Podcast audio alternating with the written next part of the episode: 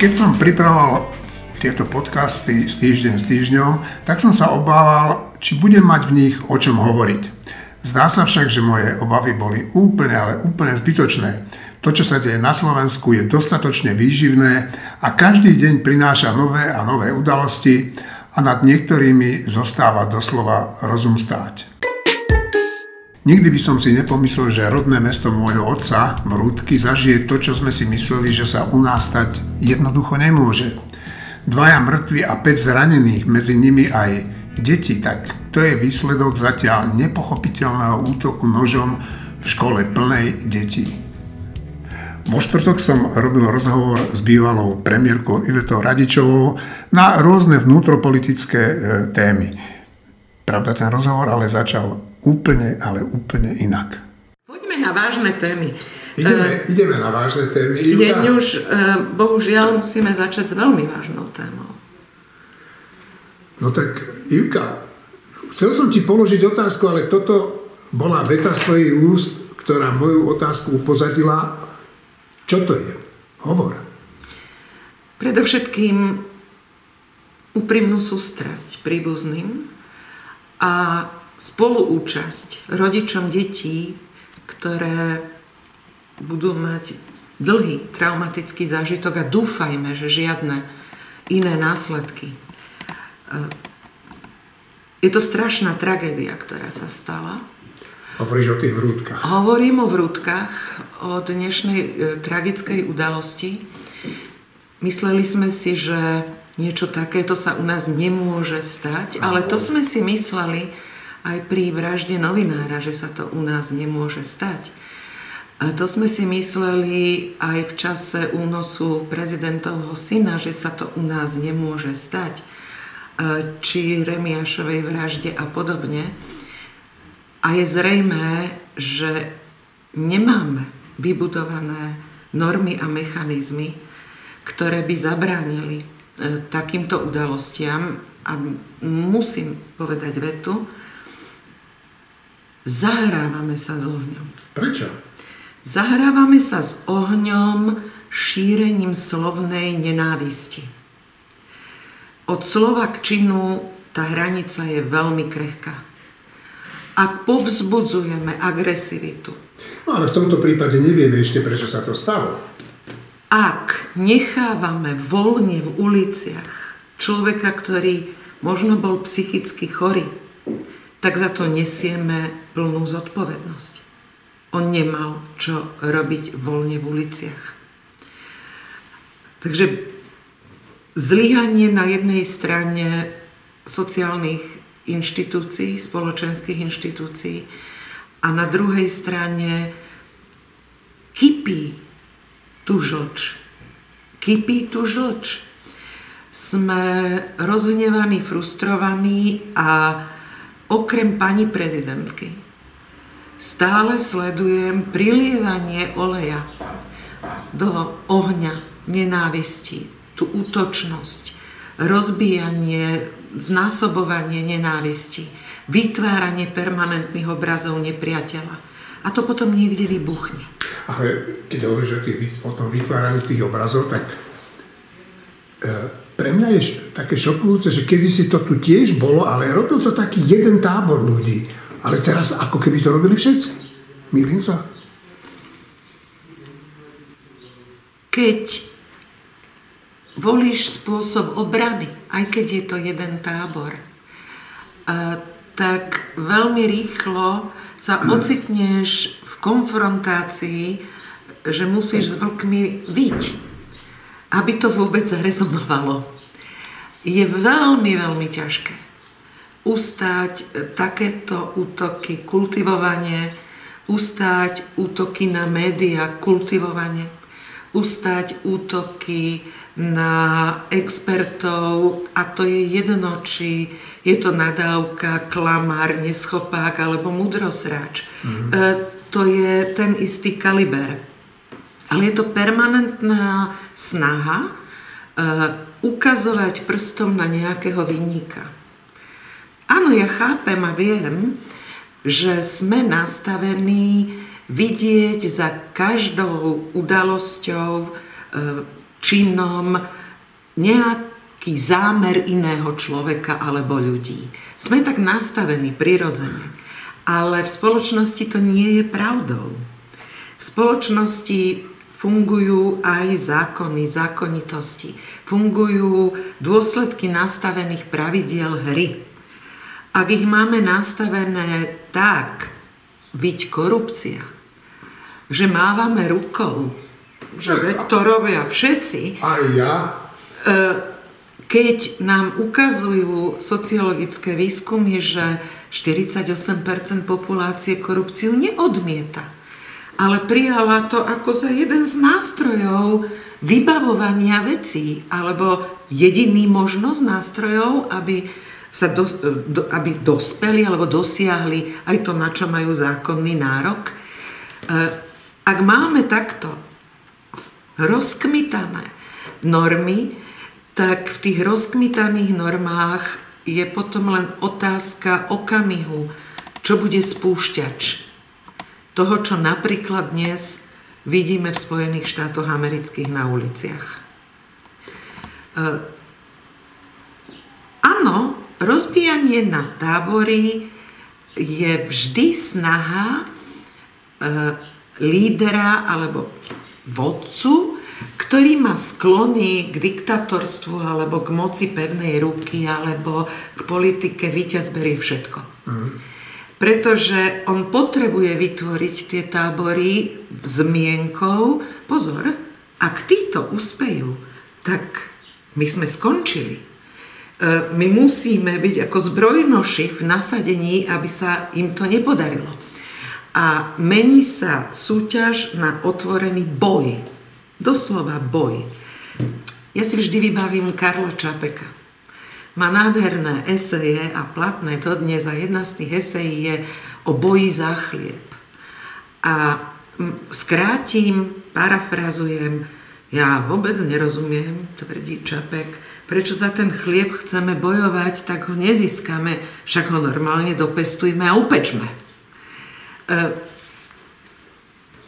samotný spôsob potom konfrontácie, ak nasadím tú bojovú retoriku, e, poháňa áno aj tých okrajové skupiny, alebo tých, ktorí e,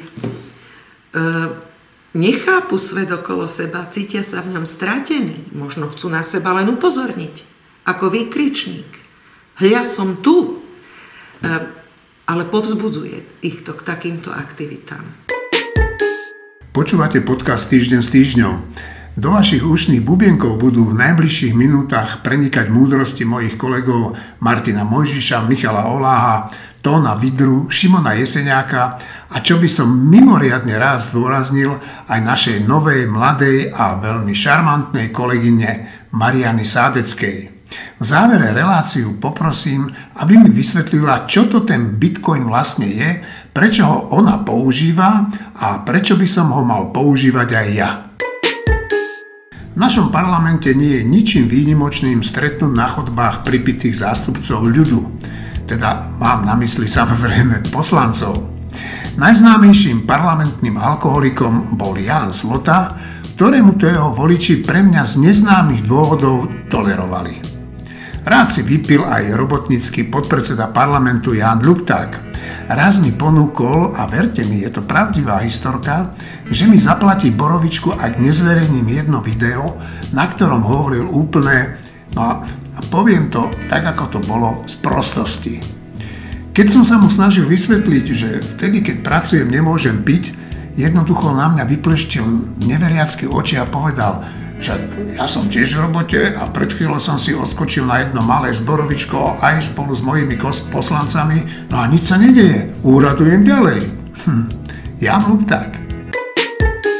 Stráca všetko a v posledných dňoch aj posledné zvyšky dôstojnosti. Znovu frajerkou sa skrýva na zámku oligarchov či v luxusnom hotelovom apartmáne, žiaľ zabíja nadmerným pitím. Nie je nejako výnimočné stretnúť ho, ako sa za ním šíri alkoholový opar. V miernom potrunžení býva mierne agresívny a často nemá ďaleko od toho, aby namiesto argumentov začal používať silu svalov, ktoré si tak rád snaží v dobrej kondícii udržať veslovaním na trenážéri. Starnutie mu celkom zjavne na múdrosti nepridáva. Pod rukami mu umiera jeho dieťa, ktoré vymyslel a financoval vlastnou hlavou a teraz po rokoch sa bezmocne díva, ako mu jeho smer nivočia jeho bývalí spolupracovníci. Ak to pôjde takto aj ďalej, tak sa z neho stane taká smiešná, trapná figurka, ktorá sa bude ešte niekoľko rokov pokúžať ukazovať silu svojich svalov. Zdá sa, že nepochopil, že jeho éra definitívne končí a on namiesto toho, aby sa pokojne stiahol z politiky, bude ešte stále aspoň štekať, keď už nedokáže rísť. Musím na začiatok povedať, že pribudol tu jeden človek, ktorého som v tom úvodnom texte, že kto tu bude v tomto podcaste nespomenul, lebo som ešte nevedel, že tu bude. A je tu naša Marina Galisová, došla z Banskej Bystrice. Takže sa teším. No tak páni, poďme jednu jedinú tému a dámy prebrať a to je to, čo sa deje v našej politike a to je, to je hlavne, myslím si, ten smer a rozklad toho smeru. Kto chce začať? Šimon? Šimon. Pokojne. No, Petr Pellegrini, to čo sme avizovali už minulý týždeň, ide svojou vlastnou cestou, ide založiť svoju stranu. Zatiaľ sú známe, že s ním pôjde do strany Petr Žiga, Denisa Saková, možno Erik Tomáš, Richard Draší, teda aj východoslovenské krídlo. A znamená to, že budú dve konkurenčné strany a uvidíme, kto, kto bude mať navrh. Kukáš, nevieš pokračovať. Nevadí. Uh, uh, podľa mňa návrh bude mať trošku Robert Fico, lebo má za sebou mohutné stranické štruktúry, ale každopádne to znamená len to, čo tu minule povedal môj ctený kolega Martin Mojžiš. Ja si nepamätám, čo som povedal minule, ale každopádne mám z toho radosť, z toho vývoja. Toto si povedal. Ale, ale ja si myslím, že ten vývoj mohol pokračovať rôznymi spôsobmi, ale z každého by som mal radosť. Proste to je, to je na šikmej ploche a dovidenia. Oni sa už váľajú smerom dolu. E, toto je podľa mňa že z tých mnohých výborných riešení asi najlepšie.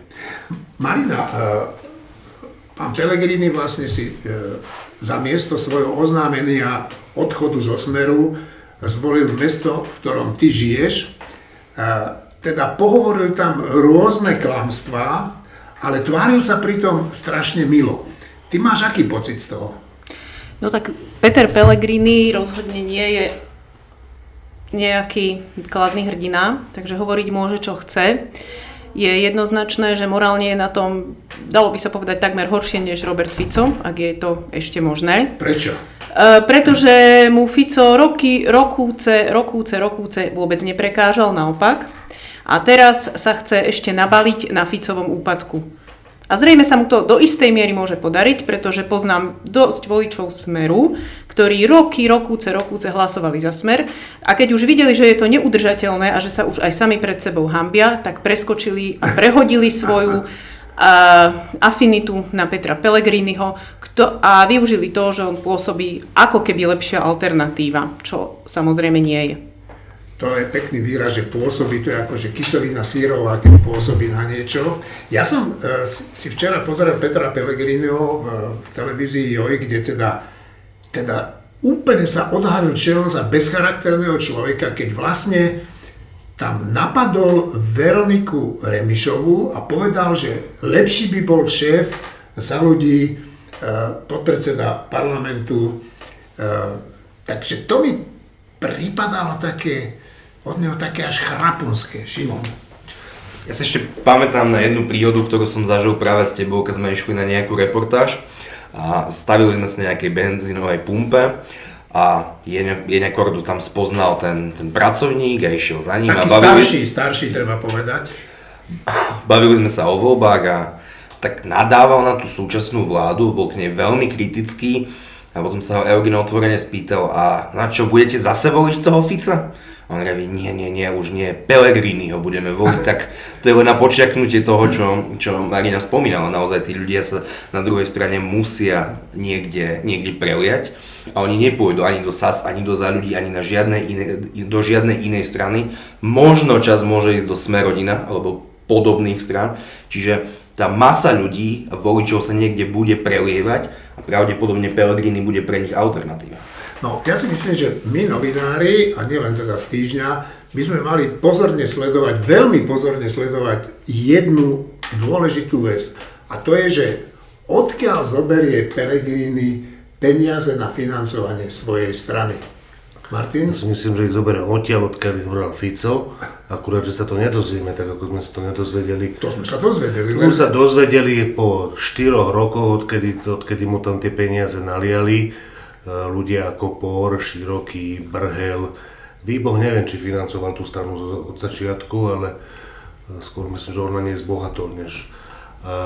Ale to sme sa dozvedeli vlastne od e, v nejakej slabej chvíľke Hanzelovej 4 roky potom, e, v nejakom okne, ktoré trvalo týždeň až dva a potom sme sa o tom zasa nedozvedeli, čiže, čiže o tých veciach sa nedozvieme, to bude tak, jak skôr sa dozvieme, kto vlastne ten kaštiel v tých výnosadoch, než to, že kto bude financovať Pelegriniho stranu. Tonko Vidra?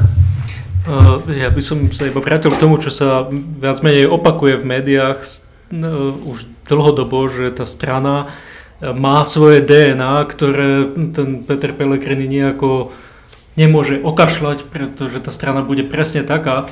Keď Robert Fico začínal, tak to bola taká mladá tvár, e, ktorá vykukla z toho SDL prostredia a všetci zrazu išli za ním s tým, že je to práve tá ako by sme povedali, taká tá pozitívna tvár, nová krv, nová krv sociálnej demokracie, ak to takto nazveme, a to sa ani, ani, ani len nebola.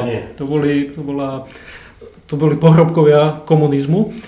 No a teraz Peter Pellegrini je to isté. Zase je to nejaká tá tvár a ja sa teším na ten deň, keď e, po niekoľkých rokoch tá strana bude mať svojho nového odchodilca, novú, novú peknú tvár, ktorá nahradí Petra Pellegriniho ak to nebude samotný Peter Pellegrini, ktorý zo svojej vlastnej strany odíde.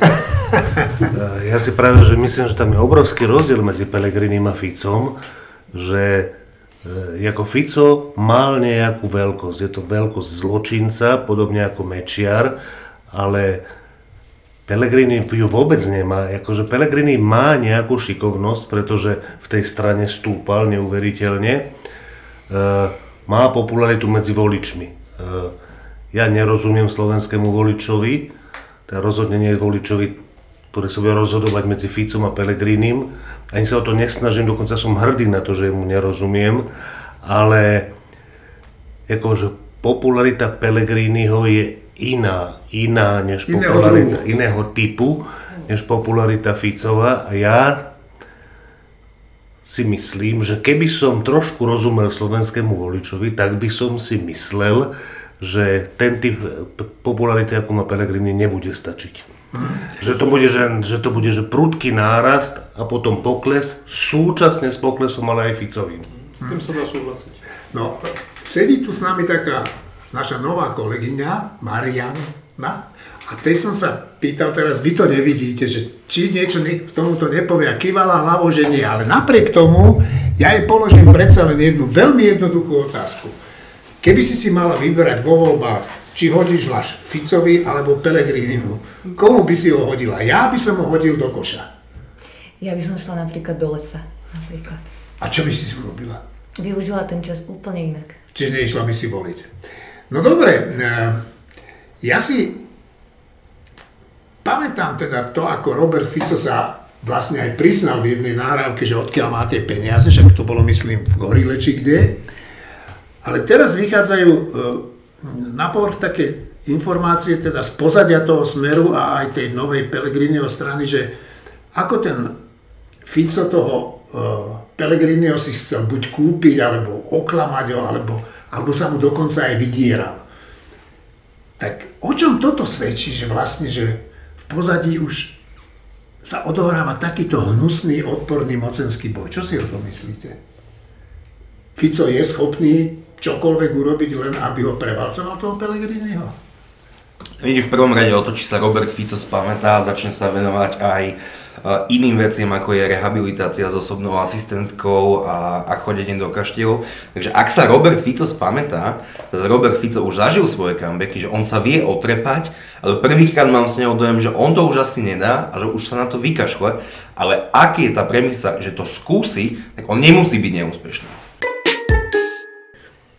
ja aj on, aj mnoho Slovákov poznalo jedného vynimočného človeka, ktorý sa dnes, Miško, dnes, dnes, by mal dnes, sa do, dnes by mal 91 rokov, bohužiaľ sa toho nedožil, aj tak sa dožil požehnaného veku, ale hlavne my sme sa dožili e, tej radosti a toho šťastia e, poznať ho. Anton Srholec. Čo to bol za človeka?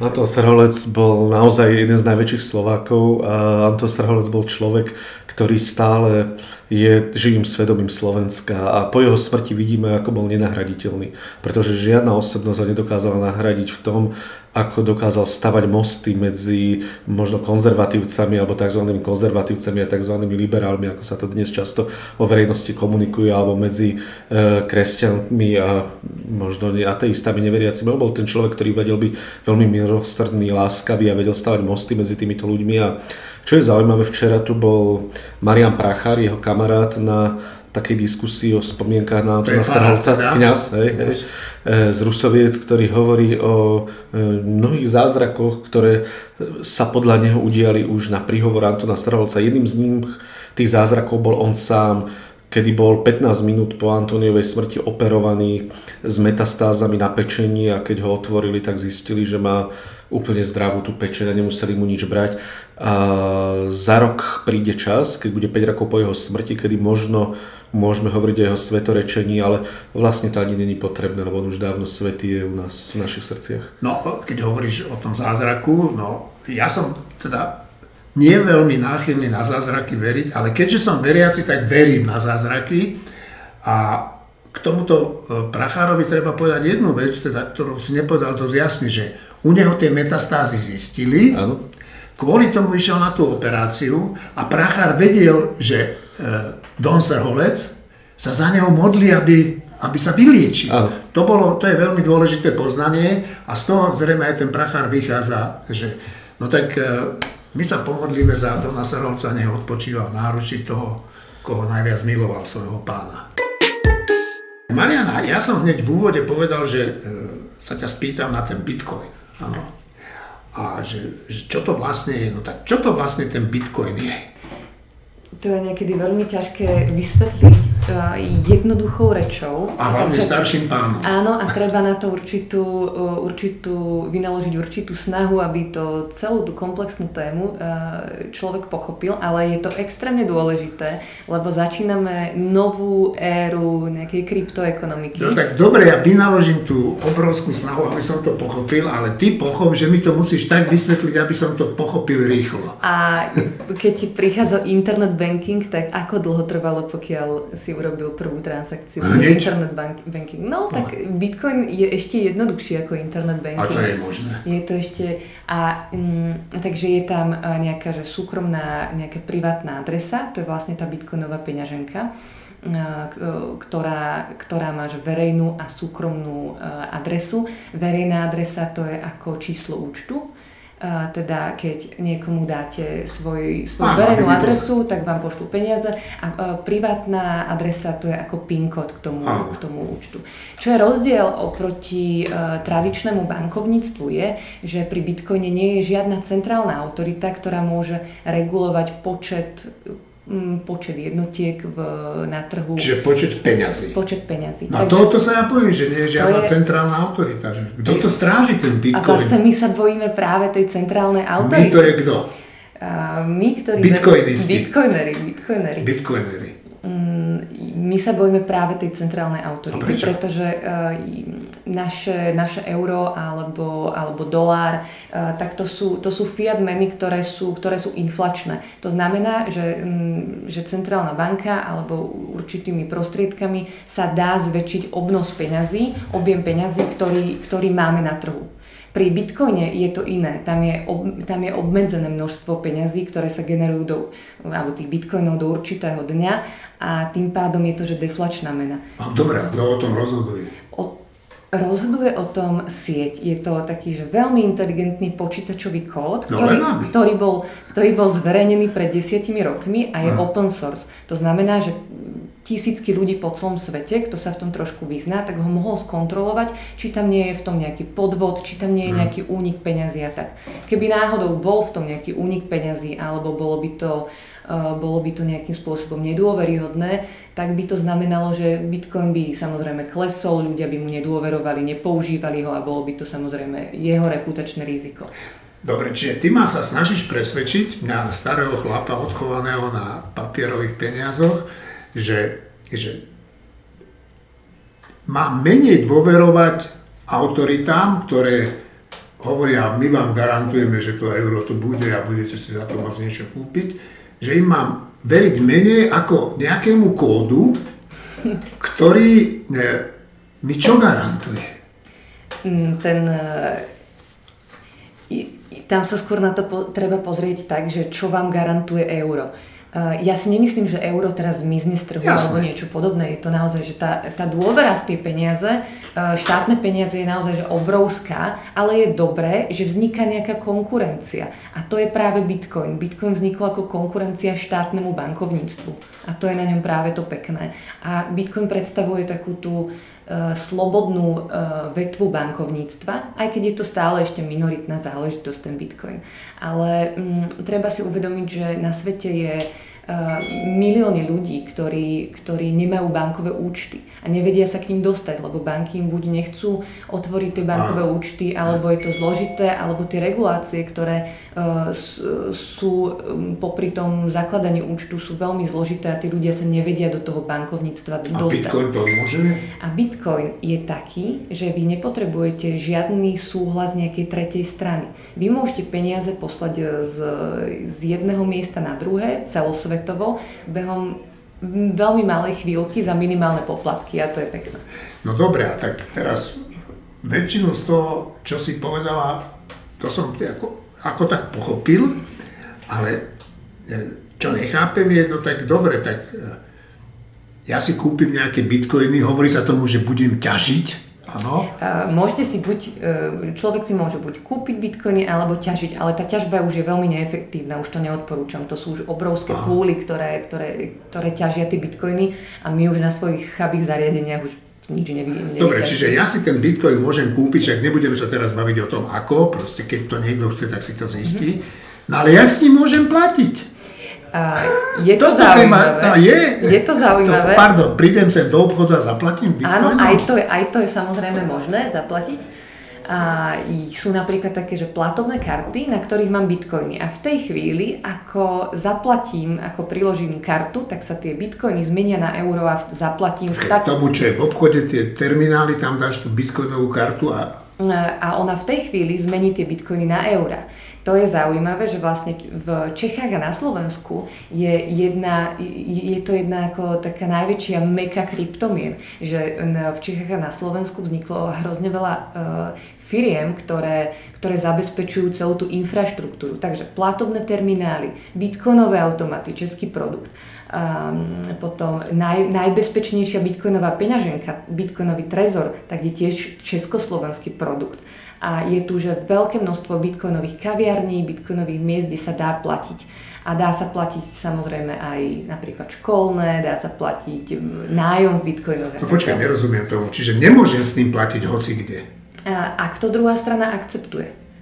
Uh, ale potom sú ešte, ako som spomínala, tú bitcoinovú, bitcoinovú kartu, Aha, ktorá... tak, už rozumiem, že keď mám kartu všade. Áno, keď, áno, alebo si môžete dohodnúť ľudí, napríklad v klube pod lampou by sa začalo platiť bitcoinom, je to veľmi ľahké, nemáte na to... Tak sa o to postaraj. Môžeme. V tomto podcaste sme dohodli práve, že v klube pod lampou sa bude časom platiť kryptomenami, to by bolo skvelé. A pri, začnú Ale- chodiť kryptomenoví nadšenci a to. Jasné, ale keď človek počuje také, že kryptomena, tak tomu také, to, ten výraz je taký, že človek tomu začína neveriť, že krypto. Krypto znamená uh, krypto a to znamená uh, pôvodne, že šifrovanie. Áno, ja viem, ale to krypto zbuzuje také ako, že krypta, mŕtvoli a čo čo. No, aspoň v mojej hlave.